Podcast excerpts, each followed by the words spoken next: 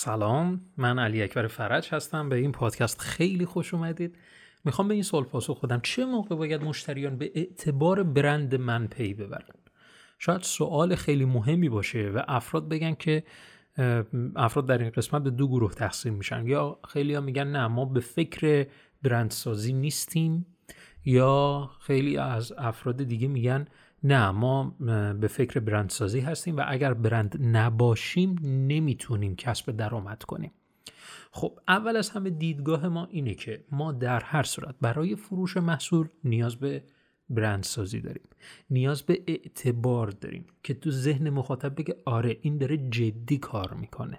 دقت کنید، مفهوم برند رو اگر ما در ذهن خودمون خیلی بولدش بکنیم و بگیم که حتما به چیزای ظاهریه که مثلا باید شخص ببینه تا متوجه بشه، شاید در ذهن خودمون این مسائل خیلی گران بیاد، ولی در واقع اینطور نیست. در اصل ما باید به ذهن مخاطب یادآوری کنیم که ما داریم جدی کار میکنیم. ما که داریم جدی کار میکنیم یعنی میتونی به من اعتماد کنی. گرفتی چی شد؟ خب پس من نیاز دارم به اعتبار برندم، من نیاز دارم اعتبار برندم افزایش پیدا بکنه به صورت مستمر. پس این از این. حالا چه موقع باید مشتریان به اعتبار برند من پی ببرن؟ حالا اینجا اشتباه اکثر افراد اینی که فکر میکنن بعد از استفاده از محصول باید به اعتبار برند پی ببرن. نگاه کن به محصولات و خدماتت، شک نداری بهشون دیگه، درسته؟ برای همین در ذهنمون اینطور تداعی میشه که خب تا زمانی که از این استفاده نکنه نمیتونه متوجه کیفیت کار من بشه که، درسته؟ این در ذهن ماست معمولا، در صورتی که اشتباهه. ما معمولاً برای اینکه به مرحله فروش برسه اون محصول و خدماتمون، باید قبل از اینکه من اصلا فرد از محصول من استفاده کنه باید به اعتبار محصول من پی ببره. این نکته خیلی مهمه. من باید قبل از اینکه اصلا از محصول من استفاده کنه، از خدمات من استفاده کنه، باید پی ببره که من دارم جدی کار میکنم.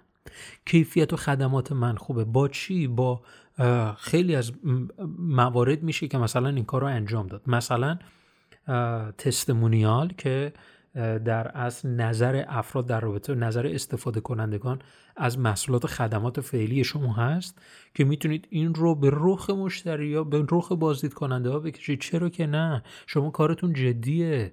این مسائل رو، این موارد رو میتونید در اختیار دیگران قرار بدید. الان دلیل این که خیلی از پیجا میان مثلا یک هایلایت مثلا ایجاد میکنن در اون اینستاگرام به نام نتایج دوره ها مثلا، و یا نتایج محصولاتی که ما داریم یا نتایج خدماتی که ما داریم، دلیلش به خاطر همینه.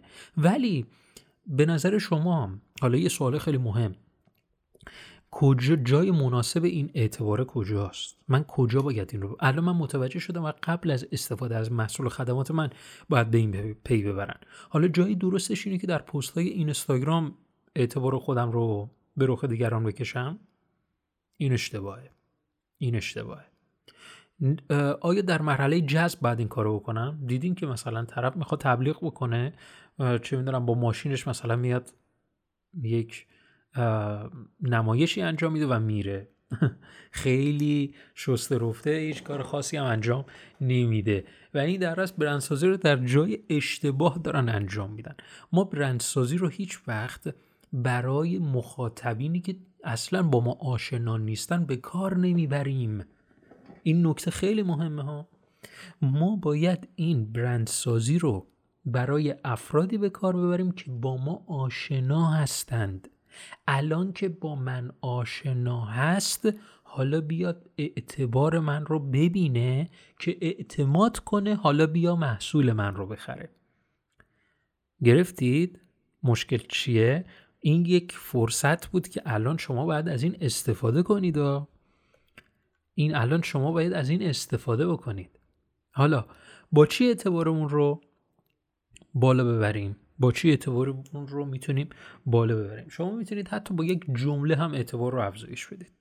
اگر شما از جملاتی استفاده میکنید که در حیطه کسب و کار خودتون شما تعریف کردید یا به صورت مستمر شما دارید جملاتی رو ایجاد میکنید، با همون یک جمله شما میتونید اعتبار رو تا به هر حال اینا همه نسبیه، میتونید با یک جمله، میتونید با ویدیوهایی که ویدیوهای با کیفیتی که ارسال میکنید به صورت استوری، نه همونم پست، به صورت استوری انجام میدید، اعتبار خودتون رو افزایش بدید. اگر شما مثلا یک دفتر کاری دارید و اونجا دارید فعالیت میکنید، کارمندانی دارید، فردی رو دارید که الان داره کار میکنه، همونجا میتونید یک چیزی رو منتشر بکنید، یک عکسی رو منتشر بکنید. اصلا یه بازم ایده ساده تر، شما اصلا میتونید موبایل خودتون رو روبروی ببینید. دیگه حداقل برای اعتبار و برندسازی شاید باورتون نشه ولی تاثیرگذاره، این دیگه حداقلشه.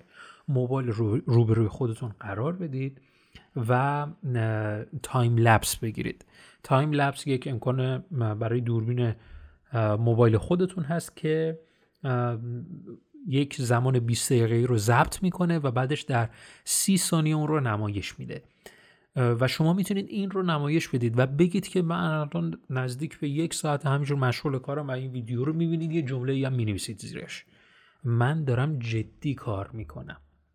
نگیری من چیه دارم منتقل میکنم با این کارم، من تو کارم جدیم. این دیگه حداقلشه. ولی شما چیزی که نیاز دارید دوستان اینه که یک مسیر طلایی رو بدونید، این که دقیقاً بدونید مخاطب شما در کدام مرحله قرار داره و میخواد به کدام مرحله هدایتش بکنید.